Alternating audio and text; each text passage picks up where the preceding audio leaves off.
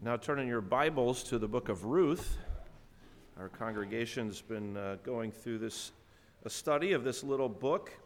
Uh, we went through the book of Judges last year, and so uh, Ruth takes place in the context of the times of the judges, which were, were not good times, where everyone was doing, was doing what was right in his own eyes.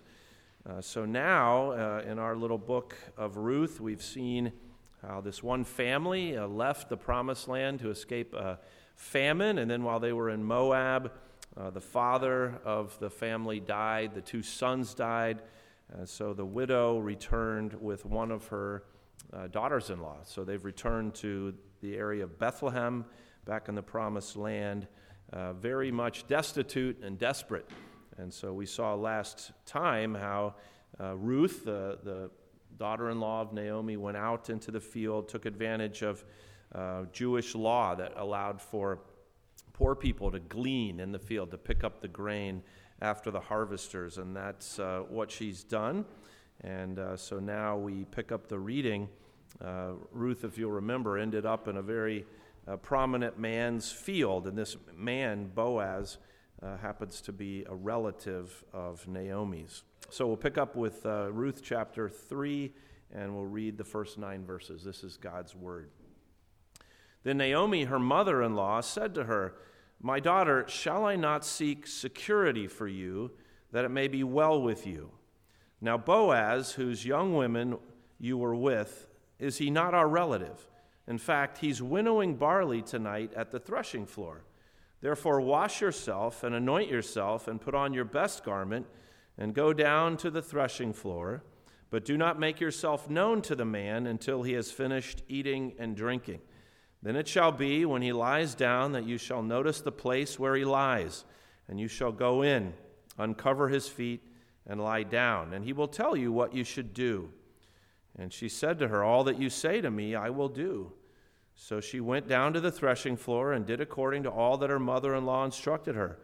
And after Boaz had eaten and drunk, and his heart was cheerful, he went to lie down at the end of the heap of grain.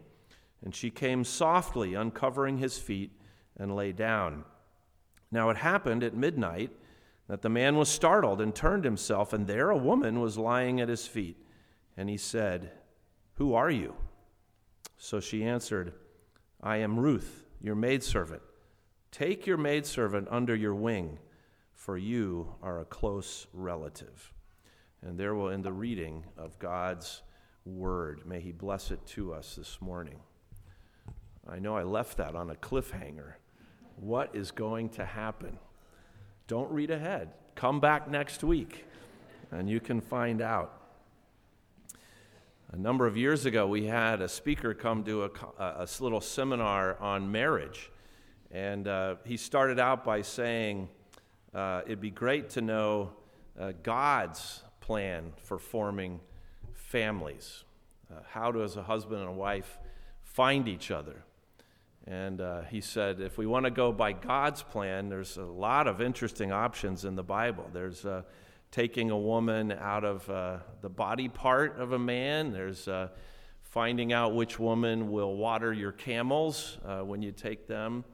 there's working seven years uh, well, no, make that 14 years uh, to get the woman that you're hoping to marry and getting another woman along the way.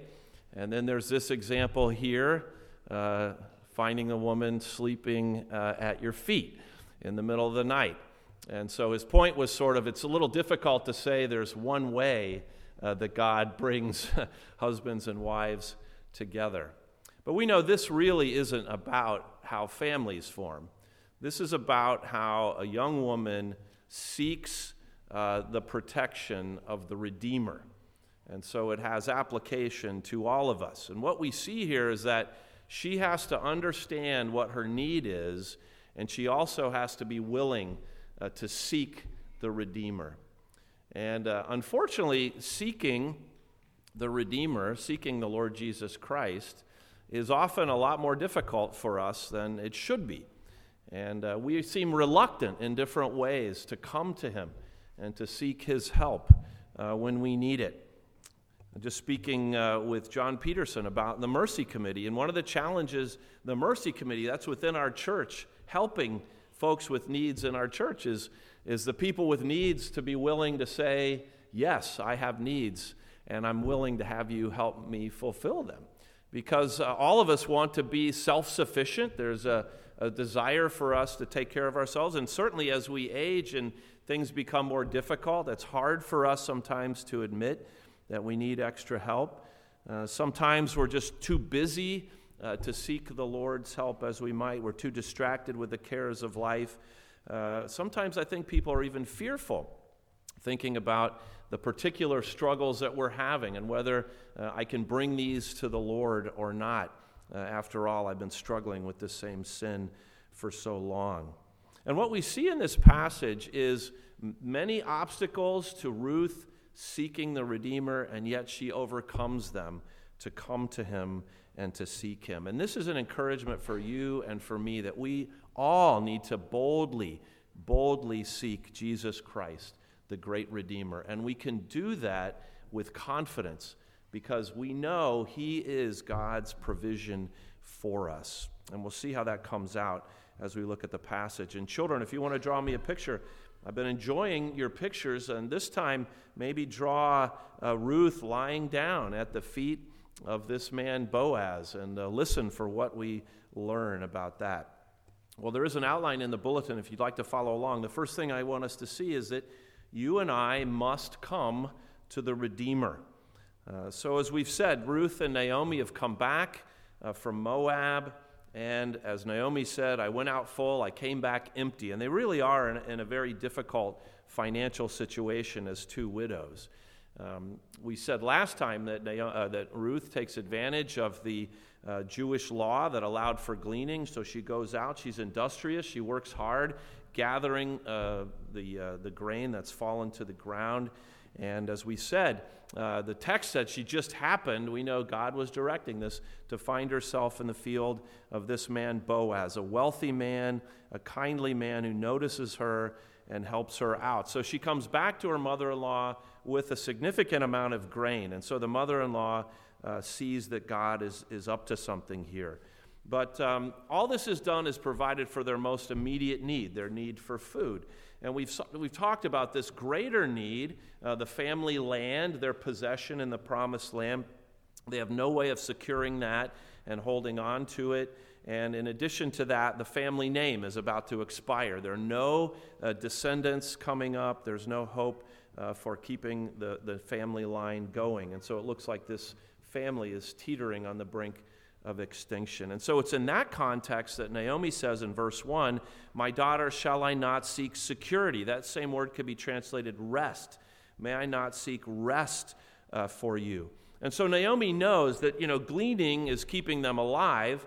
Uh, the end of chapter 2 says she gleans through the couple of months that would have been the barley harvest and then the wheat harvest after that. And that certainly can keep them alive, but that's no lifestyle, that's no permanent solution to her need for rest. And so, really, what she's saying is she wants to see her married, she wants to see her cared for, she wants to see her in a secure situation. Now, last time we talked about this special um, type of person in a family called the kinsman redeemer. Do any of you children remember what was the Hebrew word for the kinsman redeemer? Anyone remember that? That's a tough question, isn't it? We don't often ask for Hebrew words, but Anyone remember what the word was? Well, it was, go, it was Goel. Somebody may be whispering it back there. Goel is the kinsman redeemer. And what were the jobs of the kinsman redeemer? This is a relative of the family who's in a position to come along and to help the family. And that could mean uh, purchasing back land that had been lost, it could mean buying a person out of slavery, it could mean avenging a death in the family, or it could even mean raising up uh, offspring for that family, for the dead relative. And so th- this is who uh, Boaz has the potential to be, and Naomi recognizes that. And so this is why Naomi wants to send Ruth out with what seems to us a very strange scheme. Uh, and so this is described for us in verses 2 to 4 in the text. And so what she points out is that they're now at a point where they're um, they've harvested all the grain and now they're winnowing it. So this would be they've gone to a flat area uh, where the grain is laid out, it's trampled, it's beaten down either by animals or by servants. And then they're going to take these long, sort of pitchforky like things and throw the grain up in the air. And as the wind comes in uh, through that land off the Mediterranean Sea and goes through, it blows all the lighter chaff away, the, the waste, and then the heavier grain falls to the ground. And so you just do this again and again and again until you have uh, pure grain left at the bottom of this. And so when they have this large pile of grain, uh, now their work is done and they celebrate that. They eat, they drink, that we read about this, they have a feast.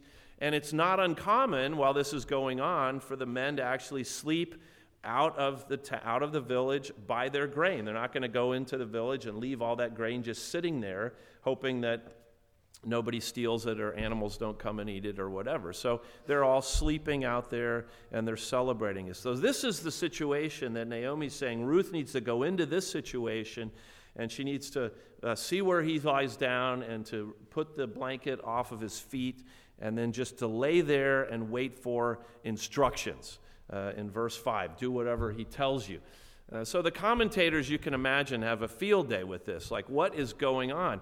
Is this an example of Naomi, you know, trying to force the issue and create a situation where um, this woman is forcing herself on Boaz and he doesn't have much of a choice?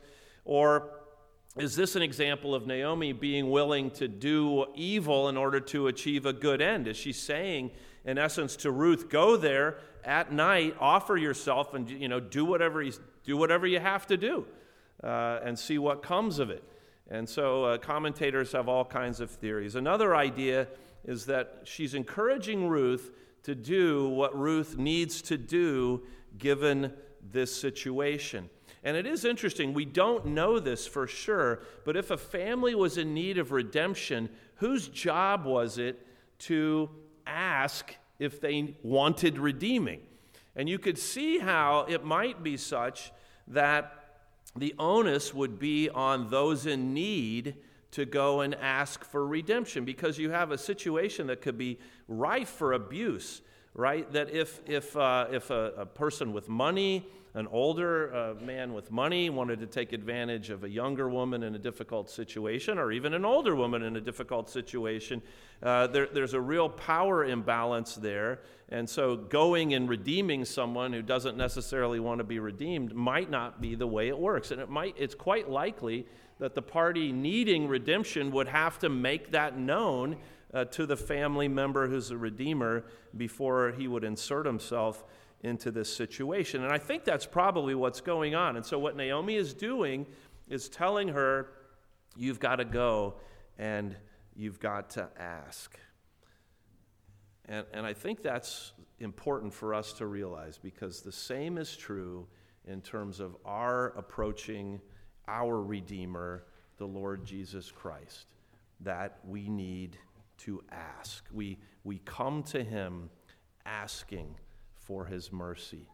Uh, if we're already believers, we, we come to Him asking for His grace day by day to sustain us and to help us with the particular challenges that we face. In James 4, verse 2, uh, they're the believers, there's a, they're believers now, and, and they're sort of chastised. He says to them, You do not have because you do not ask. He's talking about their unwillingness to ask God for what they need. I put on your outline an excerpt from C.S. Lewis's The Magician's Nephew, which captures this idea well. Uh, and there you have uh, the, the protagonists are in Narnia.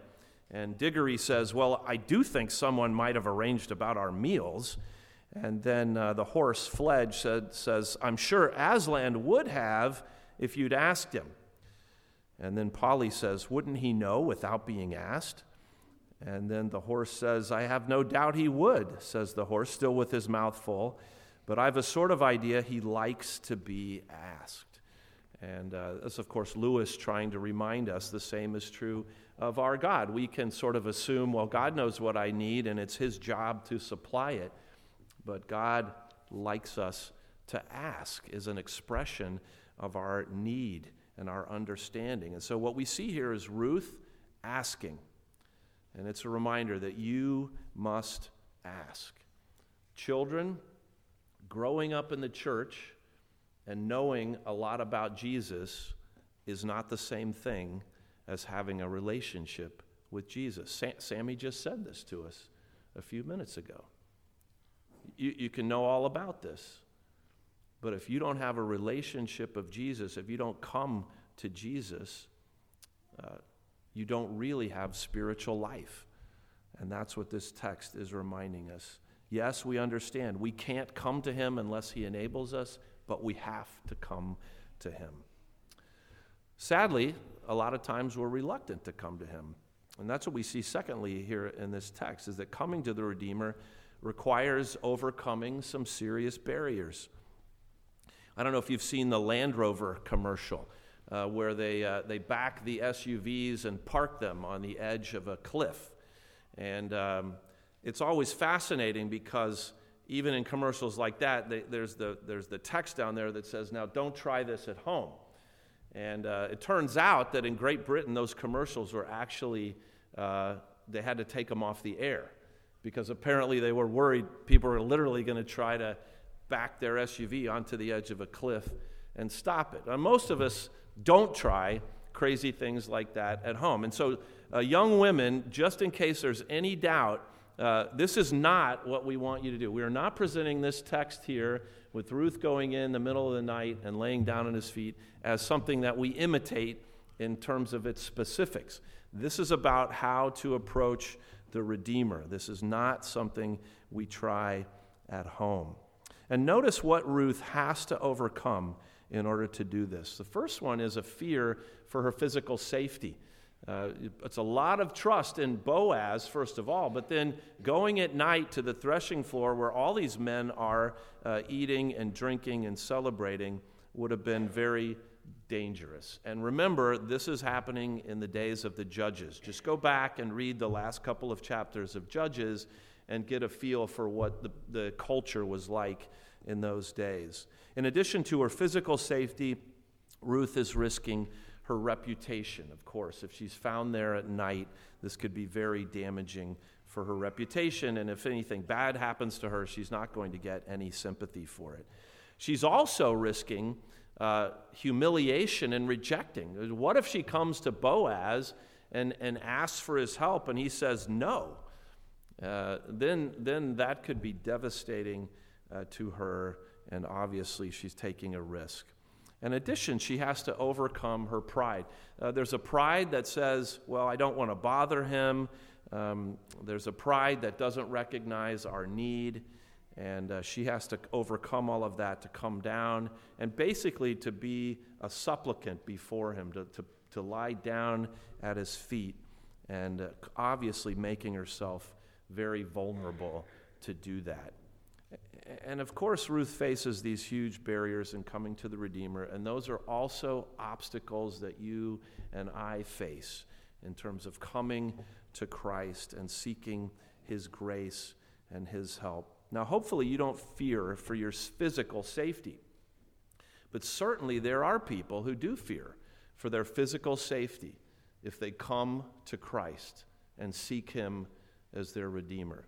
And even in America, there are cases where women, Muslim women who convert uh, the, the, the male family members, it is, it is a part of the honor code uh, that they punish. Um, they punish those, uh, those younger family members who would come, uh, come to Christ. And, and certainly, all around the world, there are people that literally risk their physical safety to come to Christ. But certainly, people in this country uh, take other risks. They risk their reputations uh, to come to Christ. I don't think there's any department over on the campus where your status is going to be increased and elevated if you become a Christian and you let people know about that, right? That, that's not what's going to happen over there. And that's, and that's true in a lot of segments of our society. Uh, so there's a risk uh, to coming to Christ. There's also the risk uh, of rejection. Certainly, Christ isn't going to re- reject you, but Uh, the people that, uh, that you're associated with may reject you. And, and we, we've, we've worked with people in the church who've come out of situations, and you ask them, you know, how's it going as you're learning about what it means to be a Christian? Uh, how's it going with your friends? And, and we've had people say, well, it's not going really great uh, because they think I'm crazy. And, uh, and it's, really, it's really put a, a damper on my relationships. And so there are legitimate challenges. And of course, for every one of us, our own pride and our own desire to be self sufficient stands in our way for us acknowledging our sin and coming to Christ when we're, when we're not saved. But then once we're in a relationship with Christ, to keep coming to Him day by day, putting our, our uh, cares before Him and recognizing our weakness and our need for help. So we recognize, just like Ruth, there are many obstacles, there are many barriers for us to come uh, to the Redeemer. Well, we see thirdly here that a certain amount of boldness is needed to approach the Redeemer. Now, we don't know exactly how much time's passed, but the way chapter 2 ends, it talks about Ruth staying in the field, gleaning throughout all the rest of the harvest. This is a couple of months. Uh, so it's quite possible some significant time has passed, and certainly no progress has happened in this relationship with Boaz. So, so uh, you know, there could be some real doubt as to how well this proposal might go. Uh, Naomi, though, Naomi seems to have come back to life. We talked last uh, uh, in the last uh, sermon about how her seemingly inability to do anything. Uh, now she's planning. Now she has an idea. And, and so let's talk a little bit about what's behind this elaborate plan with Ruth going uh, to the floor, to the threshing floor, and doing all this. And notice, Ruth hears the plan in verse 5 and says, All that you say I will do. And then starting in verse 6, she, she does do it. And, and so the genius of the plan is that Naomi is trying to get Ruth and Boaz together in private. And you realize how difficult that would have been to do because Boaz is a landowner, a very public man. He's never alone.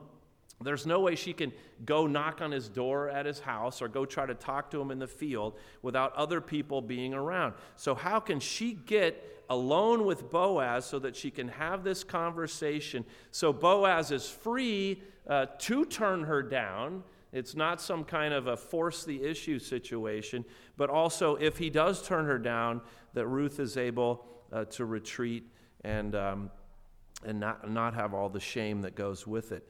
Uh, so this is what's going on. And of course she she realizes he'll be alone. She also realizes he ought to be in a pretty good mood after eating and drinking and celebrating the harvest. So what she's doing in effect is just uh, pulling up the blankets so that at some point in the cool of the night he's going to wake up and uh, and then by that time hopefully everybody else is asleep and he'll be able to talk to her uh, alone with this whispered conversation. And that seems to be exactly what happens. And so when he wakes up, he says, Who are you? And notice Ruth's response in verse 9. She says, I am Ruth, your maidservant. And even that phrase uh, shows us something about Ruth. Because if you look uh, previously, when she interacted in chapter 2 with Boaz, uh, she describes herself as a foreigner. Uh, she, she's, she's a foreigner from a pagan land. Uh, that doesn't suggest someone who would make a good partner for a Jewish landowner. Uh, then she also says in chapter 2, she uses the word, she says, I'm your servant, but she uses a word that really means slave girl. And she's saying there, I'm not even really at the level of your slave girls, and you've taken notice of me.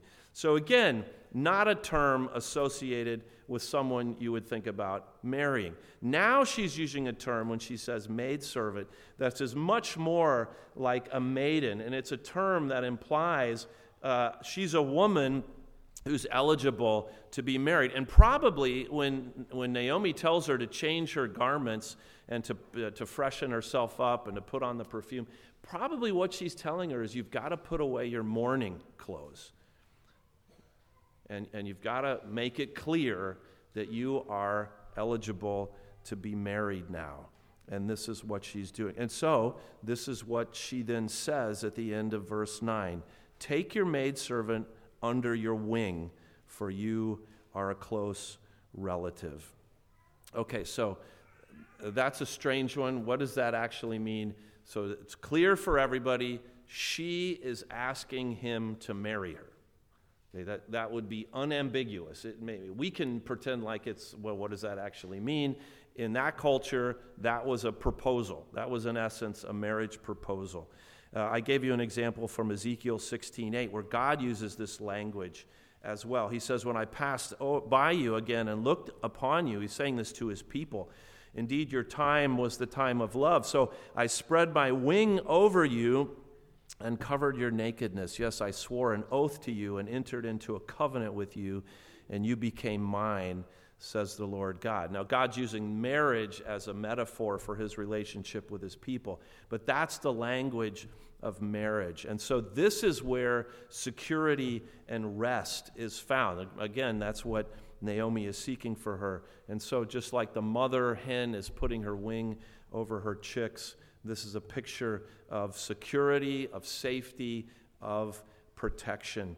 And, and, and really, in a powerful way, Ruth is using the language of chapter 2, verse 12. Look back there, and, and there Boaz commends her. Boaz says to her, The Lord repay your work, and a full reward be given you by the Lord God of Israel, under whose wings you have come for refuge. And, and so, what she's doing here is saying, Yes, I've come under the wings of God for refuge. And this is how I'm seeking refuge from God by going through the law and seeking the kinsman redeemer. That's why I'm coming to you, asking for you to be the means whereby God protects me and God covers me. And so, we have her making what we would think is a pretty outrageous and incredible request here of Boaz. Some of, some of you know my, my mother just uh, recently retired from doing property management work, which she did for over 40 years into her 80s. And uh, my mom would do plumbing, electrical work, uh, drywall, woodwork. She would change appliances, fix sump pumps, install sewage ejector systems, change water heaters, all that stuff. I mean, sometimes she had to get uh, a guy to, to, one of her sons to lift something for her, you know, but she did all the difficult work. And we might say, how in the world did she know how to do all those things? Well, her, her father was a plumbing contractor. She did learn some things when she was growing up. But she will tell you almost everything that she learned how to do, she learned because she asked. She was absolutely fearless. And so over the years, she developed friendships with plumbing contractor, with electricians, and she would call them or go into their shop, sometimes holding a part of something, and say, you know, this isn't working. What should I do? And uh, and they would tell her, and then she would go and do it. And uh, she tried not to make herself obnoxious. She tried not to act like, well, you, you owe it to me to give me this answer. She would humbly come to them and ask for help. But you see how that requires a certain level of boldness that many of us lack. And think about then how great is the boldness of Ruth, who is from Moab, who's a recent convert uh, to the God of Israel, to come into this community and come to this man, a leading citizen in this community, and ask him to marry her. But that is exactly what she is doing. And it's, it's amazingly refreshing. I mean, we realize if this plan goes sideways, it could really go badly for Naomi and for Ruth. But she's willing to humbly come before him, to make herself vulnerable, and to seek help uh, for her burdens. And this is exactly what we have to be able to do. There's a certain level of boldness that's required to come and to seek the help of the Redeemer, but we must do it. And recognize, fourthly, that this boldness in seeking the Redeemer comes from understanding the sovereignty of God. Because I know many of you are uncomfortable already with uh, what I'm saying. You're sitting there saying, no, no, no, you're giving Ruth and Naomi way too much credit. You're emphasizing human initiative way too much. We believe in the sovereignty of God. We're reformed. We got it on the building out there, right? uh, like Aaron is saying uh, about the PCA, that, that we believe in the sovereignty of God.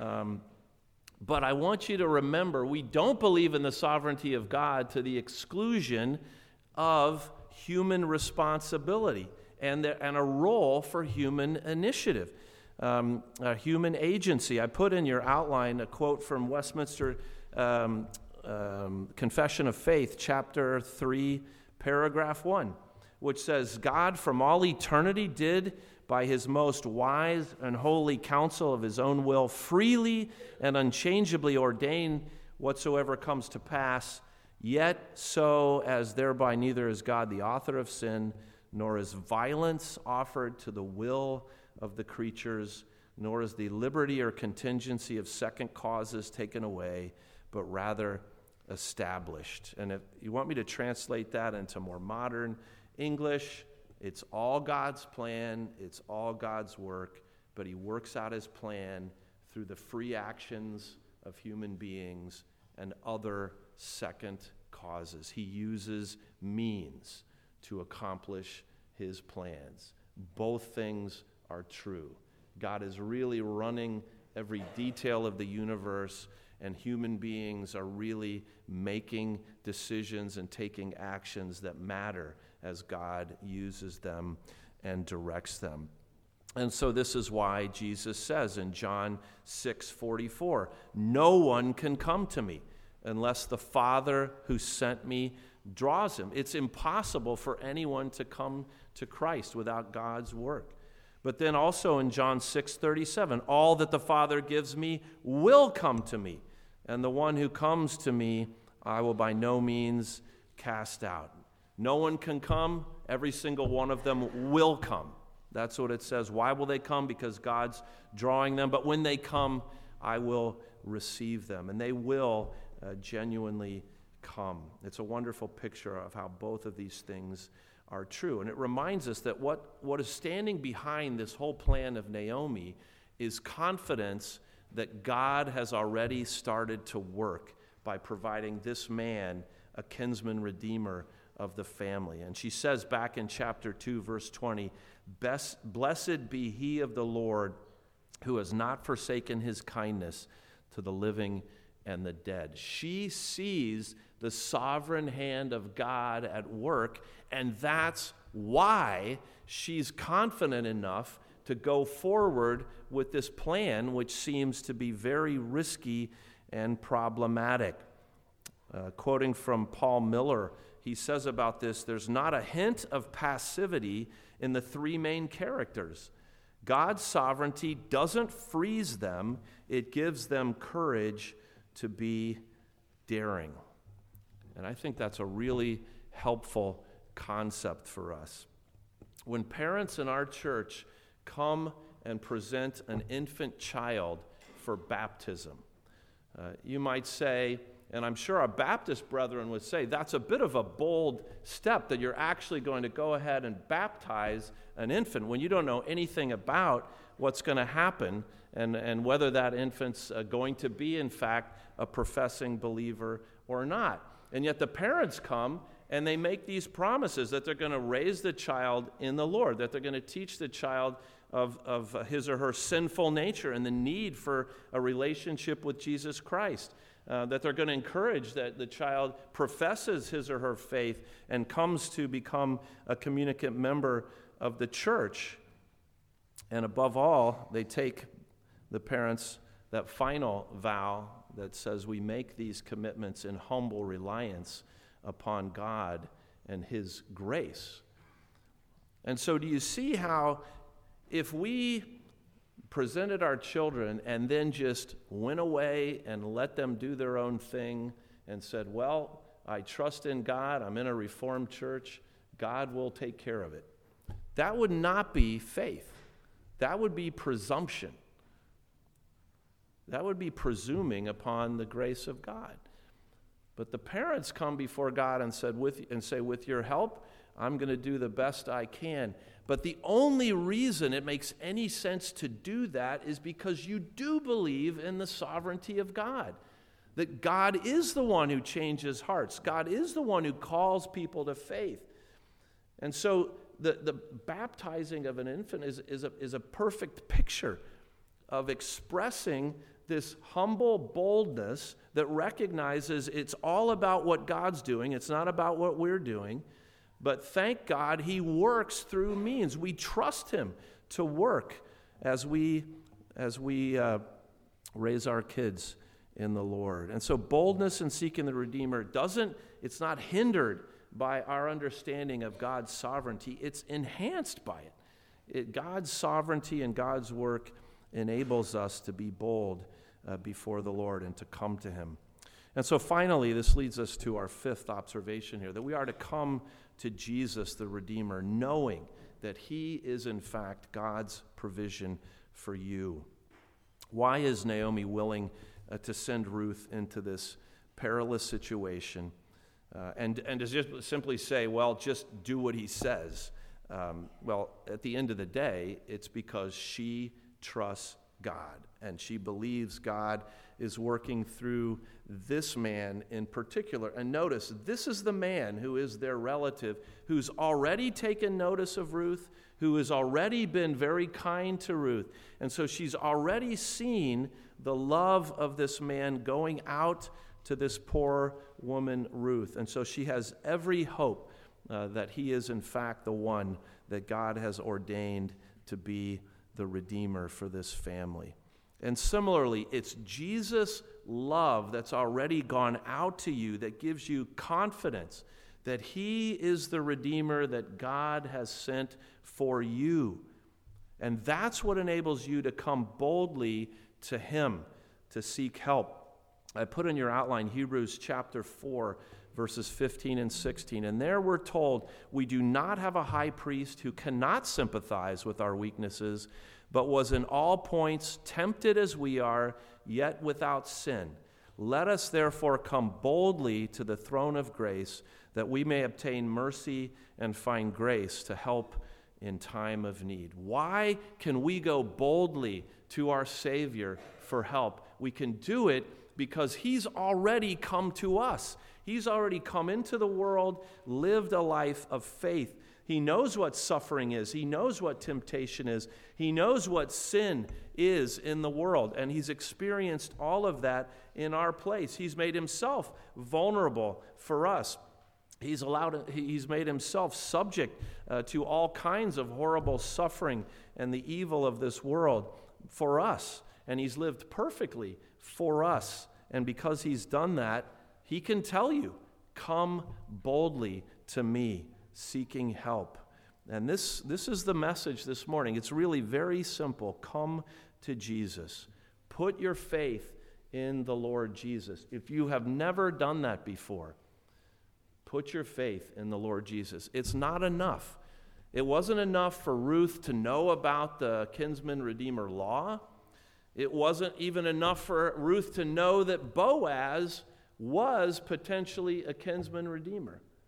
Ruth had to come to Boaz and to ask for redemption. And if you're here this morning and you've never come to Christ and asked Him to be your Savior, to forgive your sins, to give you new life, you need to do that. The head knowledge is not enough. But if you are a Christian this morning, you need to recognize you need every day to be living your life dependent upon your Redeemer, coming to Him again and again, not to save you, you're one of His children, but to give you the grace you need to deal with the challenges. This is why Jesus says, Ask and you will receive, seek and you will find, knock and it will be open to you. That is Jesus' promise to you. Come to him. Come to him and come to him boldly. Uh, there's a wonderful story, and there's many of them actually in the New Testament. One of them about a Canaanite woman who had a daughter who was possessed by a demon.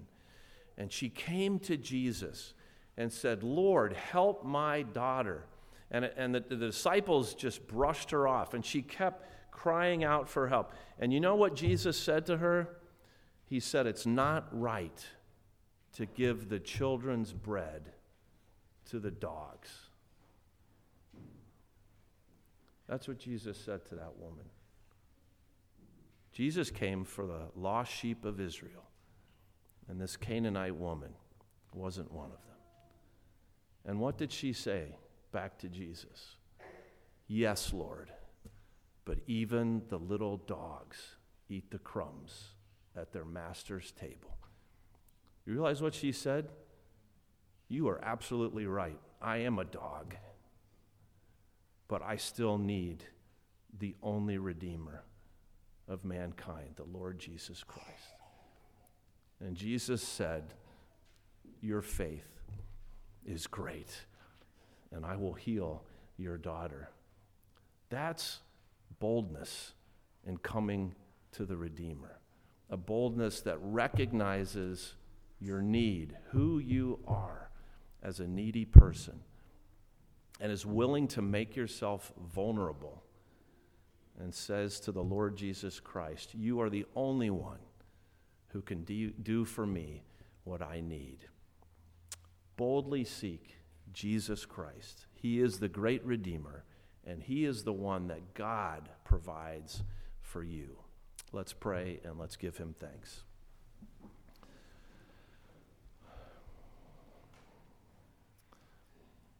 Heavenly Father, we do confess that there are times when our pride, our desire to be self sufficient, keeps us from coming to you, keeps us from seeking you, and for asking for the help that we need.